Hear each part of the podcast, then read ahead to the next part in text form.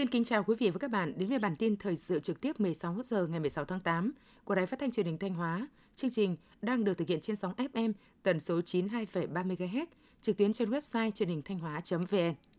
Sáng nay, Ban chỉ đạo diễn tập tỉnh Thanh Hóa đã tổ chức khai mạc diễn tập khu vực phòng thủ huyện Yên Định năm 2023.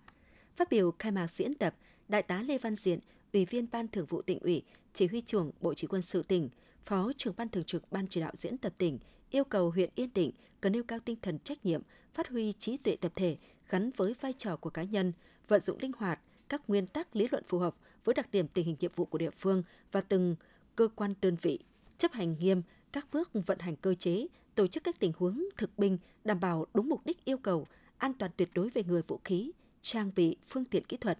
quản lý tài liệu văn kiện kế hoạch theo đúng chế độ bảo mật.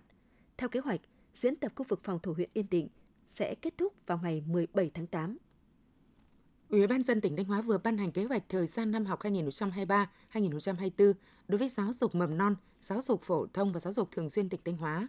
Theo đó, thời gian tự trường của giáo dục mầm non, giáo dục phổ thông và giáo dục thường xuyên là ngày 28 tháng 8 năm 2023. Riêng đối với lớp 1, tự trường từ ngày 21 tháng 8 năm 2023. Ngày 5 tháng 9 năm 2023 là ngày khai giảng và ngày bắt đầu học kỳ 1 năm học 2023-2024.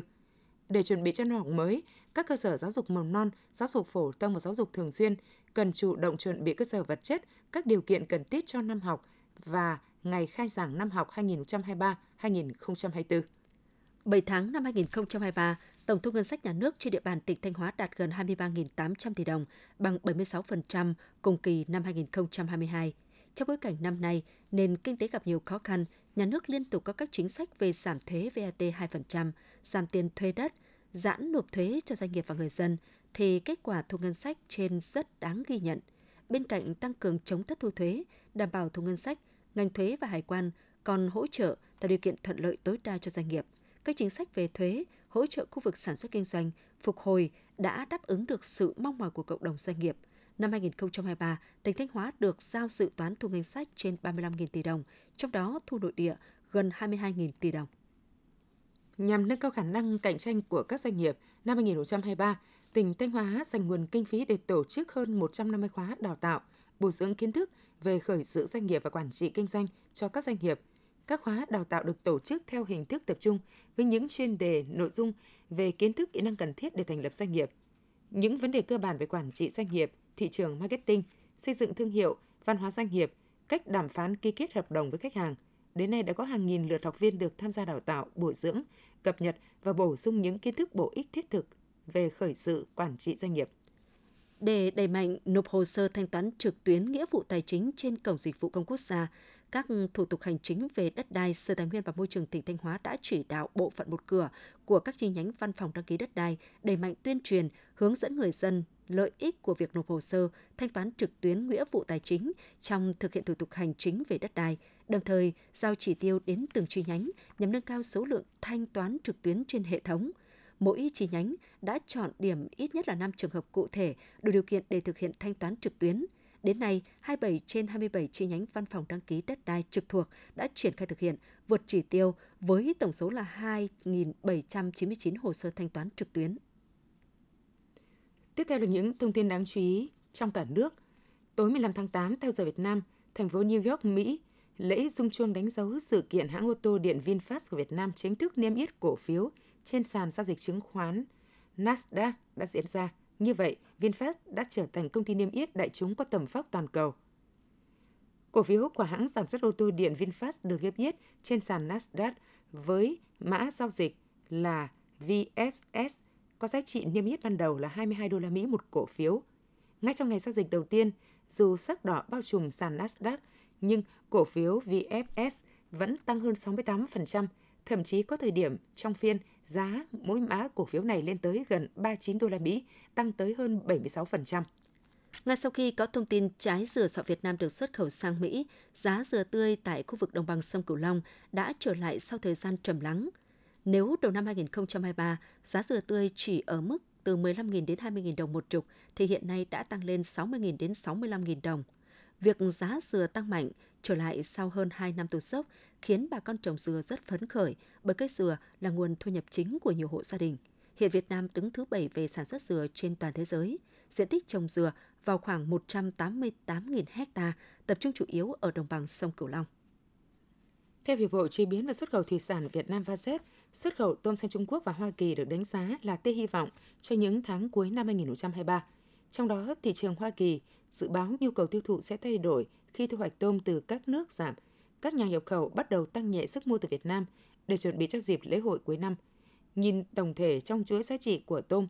Việt Nam đang làm tốt ở khâu sản xuất chế biến và xuất khẩu. Tuy nhiên, hệ sinh thái con giống nguyên liệu của ngành tôm chưa được chú trọng và giá thành tôm của Việt Nam đang cao hơn rất nhiều so với thế giới, là những thách thức cần phải được nhận diện để có cơ hội phục hồi ngay từ tháng 8. Theo Tổng cục Hải quan, nhập khẩu hàng hóa của Việt Nam trong kỳ 2 tháng 7, từ ngày 16 đến ngày 31 tháng 7 đạt 13,5 tỷ đô la Mỹ, tăng nhẹ 0,9%, tương đương 117 triệu đô la Mỹ so với nửa đầu tháng 7. Trước đó, trong nửa đầu tháng 7, kim ngạch nhập khẩu hàng hóa đạt 13,4 tỷ đô la Mỹ, tăng 5,5% so với nửa cuối tháng 6 năm 2023, tương đương kim ngạch tăng thêm khoảng 700 triệu đô la Mỹ. Theo số liệu thống kê từ Tổng cục Hải quan, 7 tháng đầu năm 2023, gần 80.000 ô tô nguyên chiếc các loại được nhập khẩu, tổng kim ngạch đạt gần 1,87 tỷ đô la Mỹ, tăng 2,4% về lượng và tăng 0,1% về kim ngạch so với cùng kỳ năm 2022. Trong số đó, khoảng 72.000 xe đến từ ba thị trường lớn ở châu Á là Thái Lan, Indonesia, Trung Quốc chiếm tới 90% tổng lượng ô tô nguyên chiếc nhập khẩu của cả nước trong 7 tháng qua. Cục Phòng vệ Thương mại Bộ Công Thương cho biết, ngày 8 tháng 8, Ủy ban chống bán phá giá Australia đã chính thức chấm dứt vụ việc điều tra và không áp thuế chống bán phá giá đối với sản phẩm ammoni nitrat có xuất xứ từ Lithuania và Việt Nam. Theo Cục Phòng vệ Thương mại, các hoạt động điều tra phòng vệ thương mại của Australia cũng được đánh giá là tương đối khách quan minh bạch, có xem xét đầy đủ các thông tin dữ liệu do Việt Nam cung cấp, tạo điều kiện để hàng hóa của Việt Nam có cơ hội tiếp tục xuất khẩu vào thị trường này. Theo thông tin từ Bộ Tài chính, trong 7 tháng năm nay, Thanh tra Bộ Tài chính và các đơn vị có chức năng thanh tra chuyên ngành thuộc Bộ thực hiện gần 40.000 cuộc thanh tra kiểm tra, tiến hành kiểm tra gần 430.000 hồ sơ khai thuế tại trụ sở cơ quan và 611 hồ sơ kiểm tra sau thông quan. Thanh tra Bộ Tài chính và các đơn vị có chức năng thanh tra chuyên ngành thuộc Bộ kiến nghị xử lý tài chính hơn 49.000 tỷ đồng, trong đó kiến nghị thu hồi nộp hơn 13.000 tỷ đồng, kiến nghị xử lý tài chính khác hơn 33.000 tỷ đồng – xử phạt vi phạm hành chính hơn 3.000 tỷ đồng. Số tiền đã thu nộp ngân sách nhà nước trong kỳ là gần 10.000 tỷ đồng. Ngân hàng Nhà nước Việt Nam vừa tổ chức hội nghị tập huấn triển khai thông tư số 08 của Thống đốc Ngân hàng Nhà nước quy định về điều kiện vay nước ngoài không được chính phủ bảo lãnh có hiệu lực từ ngày 15 tháng 8 năm 2023. Hội nghị được tổ chức trực tiếp tại trụ sở chính Ngân hàng Nhà nước và kết nối trực tuyến với các điểm cầu tại Ngân hàng Nhà nước chi nhánh các tỉnh, thành phố. Theo vụ trưởng vụ quản lý ngoại hối, thời gian gần đây, Ngân hàng Nhà nước đã khẩn trương ban hành nhiều văn bản quy phạm pháp luật, trong đó có các văn bản về quản lý ngoại hối nhằm tạo khung pháp lý đầy đủ hoàn chỉnh, bám sát thị trường, đảm bảo mục tiêu quản lý ngoại hối an toàn hiệu quả. Bộ Công Thương vừa có tờ trình gửi Phó Thủ tướng Trần Hồng Hà về việc tiếp thu các ý kiến với dự thảo sửa đổi Nghị định 111 của Chính phủ về phát triển công nghiệp hỗ trợ với nhiều chính sách ưu đãi mới được đề xuất. Theo dự thảo, mức cấp bù tranh lệch lãi suất là 3% một năm. Với chính sách này, mỗi dự án được hưởng chính sách hỗ trợ tín dụng một lần trong cùng một giai đoạn nếu dự án đó chưa được hưởng chính sách hỗ trợ tín dụng khác từ ngân sách nhà nước. Theo dự thảo, các sản phẩm công nghiệp hỗ trợ được ưu tiên phát triển, gồm có ngành dệt may, da dày, điện tử, sản xuất và lắp ráp ô tô, cơ khí chế tạo. Mùa khô năm 2022-2023 thực hiện nhiệm vụ trong điều kiện gặp rất nhiều khó khăn về nguồn thông tin, thời tiết, địa bàn tìm kiếm khó khăn phức tạp, nhưng với tình cảm trách nhiệm và quyết tâm chính trị rất cao, các đội quy tập của quân khu 4 đã tìm kiếm quy tập được 245 hài cốt liệt sĩ, trong đó quy tập tại Lào là 166 hài cốt liệt sĩ, đạt tỷ lệ 110,7% so với kế hoạch, chiếm tỷ lệ 86% so với kết quả trong toàn quân và 79 hài cốt liệt sĩ trong nước. Hôm nay 16 tháng 8, 207 chỉ huy đội xuất sắc trên cả nước sẽ cùng quy tụ tại thủ đô để tham gia liên hoan chỉ huy đội giỏi toàn quốc lần thứ tư năm 2023. Chương trình sẽ diễn ra từ 16 tháng 8 đến ngày 18 tháng 8. Liên hoan có sự tham gia của hơn 300 đại biểu, gồm 63 đại biểu phụ trách và 207 đại biểu thiếu nhi, trong đó có 103 em là liên đội trưởng, 67 em là liên đội phó, 12 em là ủy viên ban chỉ huy liên đội, 25 em là chi đội trưởng. Liên hoan chỉ huy đội giỏi toàn quốc là nơi hội tụ tôn vinh, biểu dương đội ngũ cán bộ chỉ huy đội giỏi xuất sắc toàn quốc trong học tập rèn luyện và công tác đội. Liên hoan được tổ chức định kỳ 5 năm một lần với sự tham gia của các chỉ huy đội xuất sắc cấp tỉnh từ 63 tỉnh, thành phố trong cả nước về tham dự.